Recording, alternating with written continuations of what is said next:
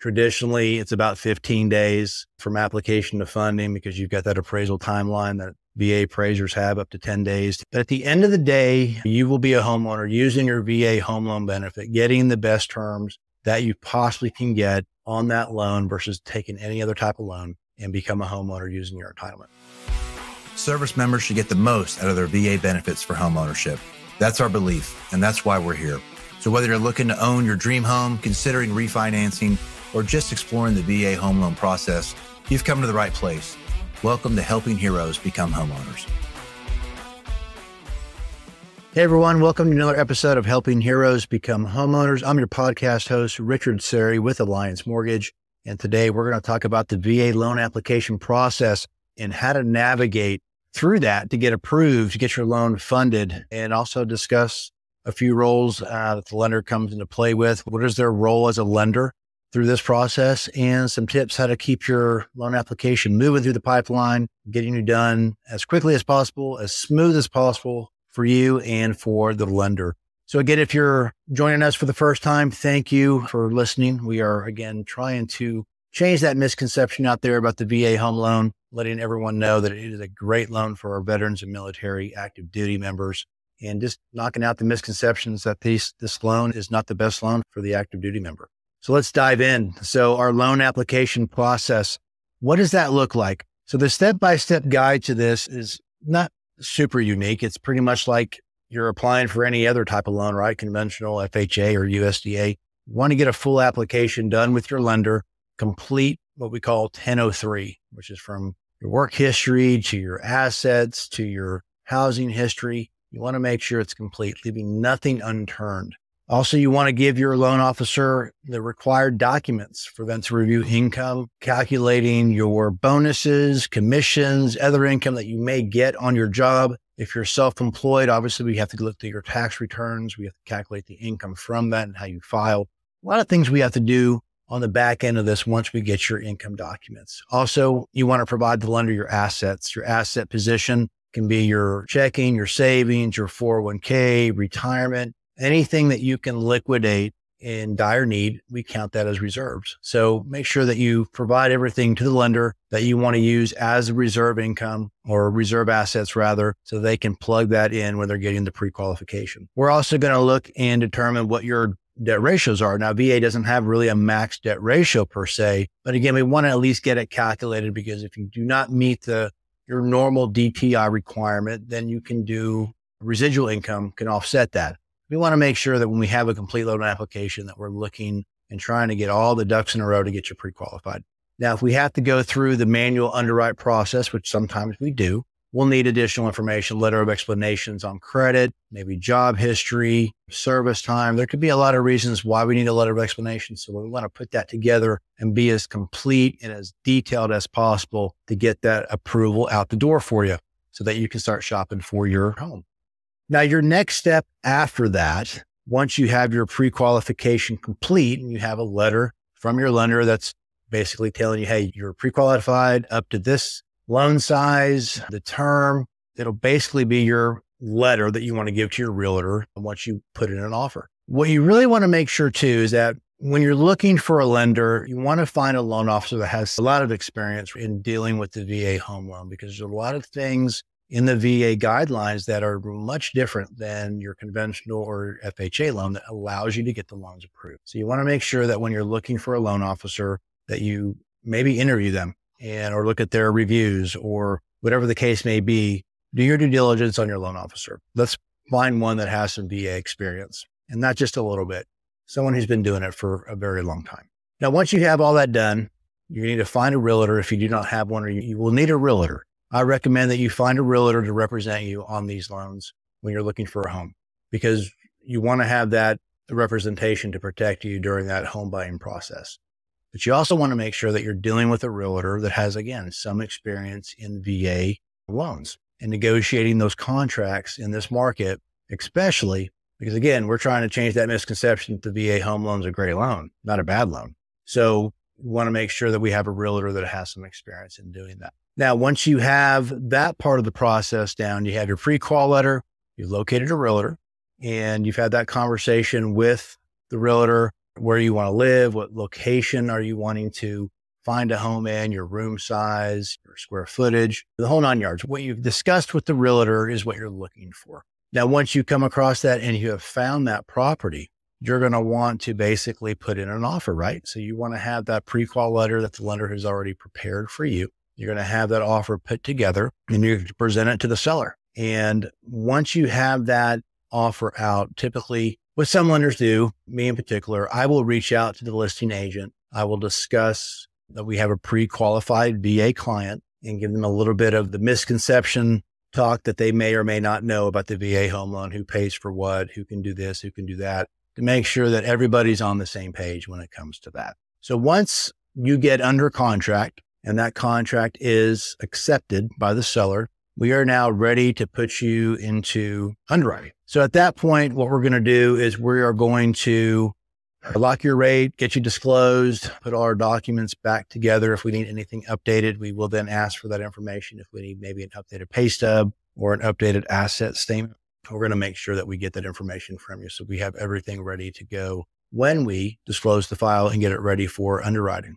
Now, one thing that we want to also make sure that I failed to mention earlier is part of that document request. You got to make sure veterans and active military that you guys are eligible for the VA loan, right? You have to have that certificate of eligibility that you can get from VA either on the portal, which we can sometimes get for you automatically. Everything's been really updated recently to get all that on.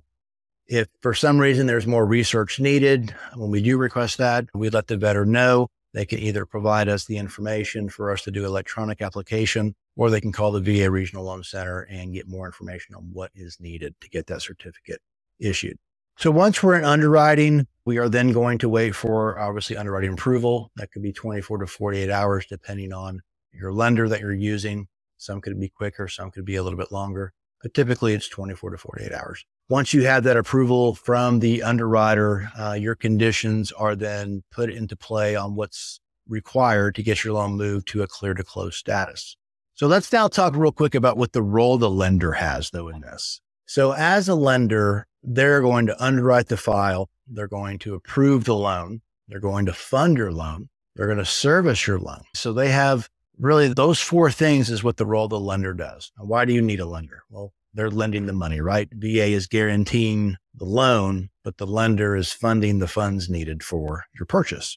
So once they have approved that file and you've gone to a clear to close status and you close and they have fund, they're going to fund the loan to the title company. They're going to wire funds the title. And then once that funding has occurred and you're in the home, your first payment's due usually in 30 to 45 days after you close. So the servicer is going to service and take your payment is going to send you a first payment reminder. You're going to get a mortgage statement. You're going to be able to set up your loan and servicing with the lender. That's pretty much what the role the lender has. Also, the lender can also sell off your mortgage. It's commonplace in this market where they may have the mortgage for a year, then you get a servicing letter that has been serviced now or your service been transferred rather to another lender. That's not a big deal. Your terms cannot change. Nothing can change. Your payment's going to be the same. It's just you have another company making your payment or taking your payment rather. So don't be alarmed if you get that letter. My my loan personally has been sold a couple of times this year, but at the end of the day, they're again, they're just taking the payment. So what are some of the tips for your loan process? What can you do as a buyer looking to purchase to make sure your loan gets through as smooth as possible without any hiccups. So one thing that's changed here in the last 10 years is how loans are basically automated. Everything is paperless, so to speak. So with our loan application process, we have everything in our system that we send out electronically. All documents are sent back electronically.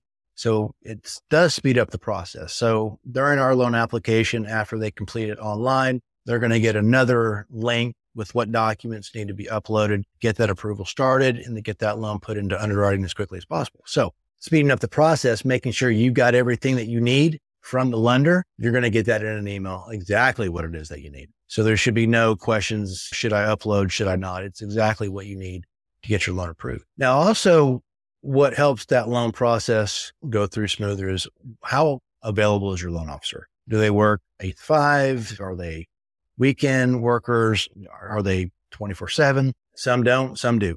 Your good ones are always available. So if you've got a question on a loan or you've got issues come up with your realtor on the property, whatever the case may be, you want to make sure that loan officer is accessible to help speed up that process because you don't want any delays that may come up due to communication, right? Also, when you're doing your loan application, you also want to make sure that you're given the complete story. I always say the loan application is the story of the loan, what you've done for the last two plus years on your work. Where have you lived the last two years? on your housing history. How well do we have, how well are we a saver in terms of a retirement, our assets? Got the whole story there. Now, sometimes there could be a hiccup in the road. Once we look at the credit, that tells us another story as well. So when we're dealing with that, we want to make sure that we have everything that we need in case we have to do a manual underwrite and get that loan through that way. So we can have a letter of explanations put together to help explain what happened during a certain time of the year that will help speed up things as well. So once you have all that done and you've got your approval out, you're going to have what's called loan conditions. And those loan conditions are what the lender needs to get from you or the third party involved, which would be your title, your homeowner's insurance, or your appraiser on what needs to get done to move that file to a clear to close status. So, for example, if we needed uh, your homeowner's insurance agent's info to insure the binder on the new property, if we needed to get maybe a verification of employment done, we have that information. Your title work, once you go under contract, the title company who's going to do the transaction, we're in contact with them to get your title work over to us so we can ensure which title company we're going to go through. So there's a lot of few things moving parts on that. So there are times where we can get these loans done in about 10 to 15 days when all those moving parts are put together and we have everything up front. So traditionally, what we like to do is we like to have maybe five or six loan conditions left needed to be cleared after we get out of underwriting, which is your appraisal, your title, your homeowner's insurance, any verifications of employment, your final verbal verification of employment, and maybe an updated pay stub or assets. That is our personal goal. So if we can get that done, then we truly had everything that we needed from the customer up front to make that loan go through that process a lot easier. So when we have all that done, right, we have the appraisal, we have all the conditions in, we then you're going to send or your loan officer is going to send all those items back through to underwriting for those to be reviewed for your clear to close status. So once you get that reviewed and you get your clear to close, you got your clear to close. So what that means is all conditions are signed off. We can then get your file ready into closing to get the closing disclosure prepared because that is our next step in that process. Once you get that closing disclosure prepared with title and it's balanced, you know exactly what cash you need to bring, if any. And your three day waiting period will begin once you acknowledge that closing disclosure because you've got to wait three days from close date after you sign that closing disclosure on that loan. Now, your closing disclosure is going to have everything itemized. Originally, you had a loan estimate in your original disclosures. Now you've got a, a closing disclosure that we call a CD. So your CD is going to have everything itemized on your title fees, your third party fees, any origination on the loan, any credits on the loan. It's going to have everything itemized in pages two and three. Page one of the CD will tell you what your terms are. Page two and three are your fees and credits. And then your page four, I believe, is your FYI information on the loan. And page five is your everyone's contact information. So it's a five page document.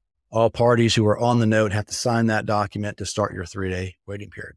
Now, once that is completed, your last step is really sit on your hands until documents are released and your realtor or your title company will then give you a closing time and date and you will be ready to go. And once you sign those papers and the seller has signed their side, then you'll get a funding authorization and that makes you a homeowner once you get that funding authorization. Now, again, all this that I just went over can be done in 10 days. We have closed a VA home loan in 10 days.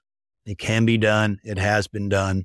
Traditionally, it's about 15 days from application to funding because you've got that appraisal timeline that VA appraisers have up to 10 days, 10 business days to get done after they accept. Some are faster than others. Some wait up to that 10 days. If it's in an outlying area, it may be a little bit more than 10 days. But at the end of the day, you will be a homeowner using your VA home loan benefit, getting the best terms that you possibly can get on that loan versus taking any other type of loan and become a homeowner using your entitlement.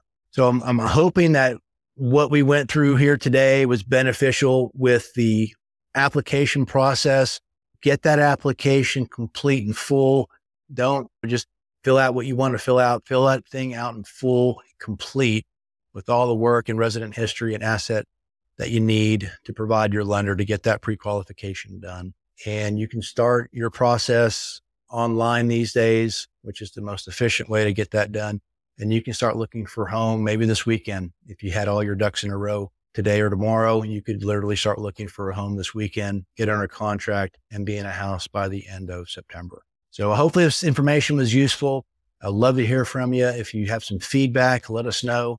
Again, fifth podcast now. So we, we love the fact that you're joining us. And if you have any questions, you can always reach out in the comments below. Thanks again. If this episode has been beneficial, we'd love to hear from you. Please leave us a review on your favorite podcast platform. Also, for regular updates and tips, make sure to follow our social media channels, which you can find in the show notes. Until our next episode, keep making homeownership dreams come true.